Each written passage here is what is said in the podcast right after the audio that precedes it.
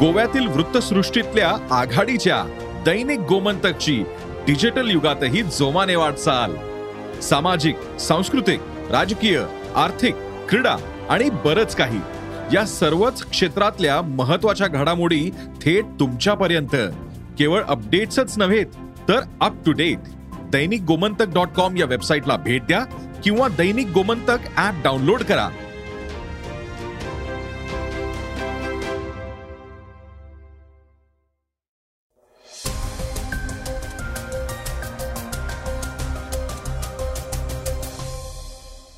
नमस्कार. मी गौरी कुबेर. आता आपण ऐकूयात सकाळचं पॉडकास्ट देशभरात काही दिवसांपूर्वी पॉप्युलर फ्रंट इंडियाच्या कार्यालयांवर कारवाई करण्यात आली आहे. काही संशयित लोकांना ताब्यातही घेण्यात आलंय. त्याविषयी आपण आजच्या पॉडकास्टमधून माहिती घेणार आहोत. आज चर्चेतील बातमीमध्ये शिंदे गटातील आमदार तानाजी सावंत यांनी मराठा आरक्षणावर बोलताना केलेलं विधान सध्या वादाच्या भोवऱ्यात आहे. त्यावरून त्यांच्यावर जोरदार टीकाही केली जाते ते काय म्हणालेत हेही आपण ऐकूयात. याशिवाय जगावर आता कोरोनानंतर एक वेगळं संकट येत असल्याची बातमी जागतिक आरोग्य अन्न परिषदेच्या वतीनं सांगण्यात आली आहे आजच्या पॉडकास्टला आपण सुरुवात करणार आहोत याच बातमीनं. आता आता कुठे जगावरलं कोरोनाचं संकट दूर होतंय? असं असताना आता अन्नधान्याचा तुटवडाही काही देशांना जाणवू लागलाय. त्यामुळे सर्व देशांनी सावध व्हावं आणि उपाययोजना करावी असा इशारा संयुक्त राष्ट्रांच्या जागतिक अन्न कार्यक्रमाचे कार्यकारी संचालक डेव्हिड बिस्ली यांनी दिलाय. खतांचा पुरवठा अत्यंत विस्कळीत झाल्यानं अन्नधान्य उत्पादनाचं संकट उभं राहिलंय. हा पुरवठा सुरळीत केला नाही तर पुढील वर्षी जगभरात अन्न टंचाईचं मोठं संकट निश्चितपणे येईल असा इशारा बिस्ली यांनी दिलाय.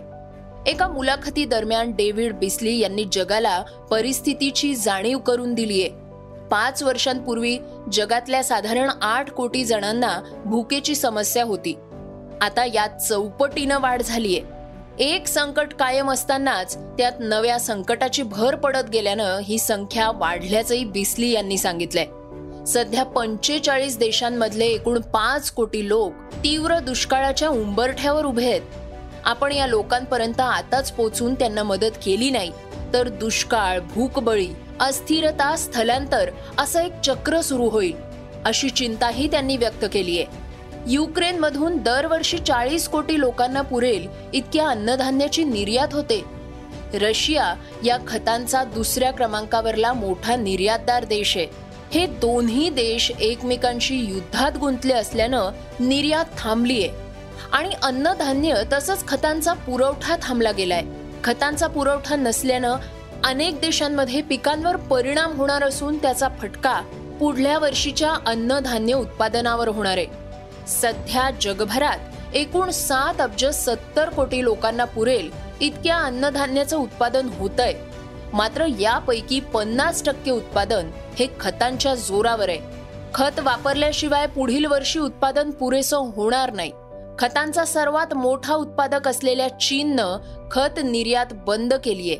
तर रशियावरच निर्बंध असल्यानं त्यांची खतं बाजारपेठेपर्यंत पोहोचण्यास अडचणी येत आहेत आफ्रिका खंड Iran Yemen Bangladesh Afghanistan Indonesia Sri Lanka आणि चिली या देशांना तीव्र अन्न टंचाईला आता सामोरं जावं लागतंय. पीएफआयच्या संदर्भात एक महत्वाची बातमी आता आपण ऐकूयात. देशभरात काही दिवसांपूर्वी पॉप्युलर फ्रंट इंडियाच्या कार्यालयांवर कारवाई करण्यात आली आहे काही संशयित लोकांना ताब्यातही घेण्यात आलंय. या कारवाईनंतर मोठी माहिती आता समोर आली आहे पीएफआयच्या निशाण्यावर संघ मुख्यालय आणि भाजपचे ज्येष्ठ नेते असल्याची माहिती समोर आली आहे महाराष्ट्र एटीएसच्या तपासादरम्यान ही धक्कादायक माहिती पुढे आली आहे मागील आठवड्यात तपास यंत्रणांनी पीएफआयशी संबंधित ठिकाणी छापेमारी केली होती. पीएफआयचे अनेक कार्यकर्ते आणि पदाधिकारी यांना ताब्यात घेण्यात आलं होतं. यामध्ये शंभरपेक्षा जास्त लोकांना ताब्यात घेण्यात आलंय. महाराष्ट्र एटीएसनं चौकशी केली. या दरम्यान धक्कादायक माहिती समोर येते दरम्यान पीएफआयच्या रडारवर राष्ट्रीय स्वयंसेवक संघाचे नेते तसंच भाजपचे नेतेही होते. आणि पी एफ आयकडून राष्ट्रीय स्वयंसेवक संघाच्या नागपूर मुख्यालयाची सर्व माहिती गोळा करण्यात आली होती. दुसऱ्या दिवशी आर एस एसच्या कार्यालयात कार्यक्रम होतो. याबाबत सर्व माहिती गोळा करण्यात आली होती. तसंच भाजपच्या ज्येष्ठ नेत्यांची माहितीही एकत्र करण्यात आली होती. याबाबतची सर्व माहिती आणि तपास पुढे सुरू आहे. विश्व Hindu Parishad R S S संबंधित मोठे व्यक्ती याबद्दलची आणखी काही माहिती त्यांची नावं आणि इतर काही माहिती मिळते का याबाबतची चौकशी सध्या सुरू आहे. काही जैन संस्थांना उच्च न्यायालयानं सुनावलंय. ऐकूयात त्या संबंधीची ही बातमी. सार्वजनिक ठिकाणी आणि टीव्ही सह इतर मीडियाच्या माध्यमातून करण्यात येणारी मांसाहाराशी संबंधित जाहिरातबाजी ही बंद करण्यात यावी. अशी मागणी करत काही जैन संस्थांनी मुंबई उच्च न्यायालयात जनहित याचिका दाखल केली होती. मांसाहाराच्या जाहिरातींविरोधातली ही याचिका मुंबई उच्च न्यायालयानं फेटाळली आहे. जैन समुदायातील काही संस्थांच्या वतीनं जगण्याच्या मूलभूत अधिकारांचा दाखला देत ही याचिका दाखल केली होती. जर कुणाला मांसाहार करायचा असेल तर त्यांनी तो खुशाल करावा. मांसाहाराला आमचा विरोध नाही. पण शाकाहारी लोकांच्या घराजवळ त्यांची जाहिरात करणं हे त्या समुदायाच्या मूलभूत अधिकारांवर गदा आणल्यासारखं आहे असा आरोप या जनहित याचिकेतून करण्यात आला होता. तसंच या याचिकेत जाहिरातीतून विक्रेते हे प्राणी पक्ष्यांच्या हत्येला प्रोत्साहन देत असल्याचा दावाही करण्यात आला होता. त्यातून कायद्याचं उल्लंघन होत असल्याचंही सांगण्यात आलं होतं. तसंच याचिकेत गुजरात उत्तर प्रदेश आणि उत्तराखंड या राज्यांमध्ये अशा प्रकारची बंदी लावण्याचा दाखलाही देण्यात आला होता. या याचिकेवर आता हायकोर्टात सुनावणी पार पडली आहे आणि हायकोर्टानं ही याचिका फेटाळून लावली आहे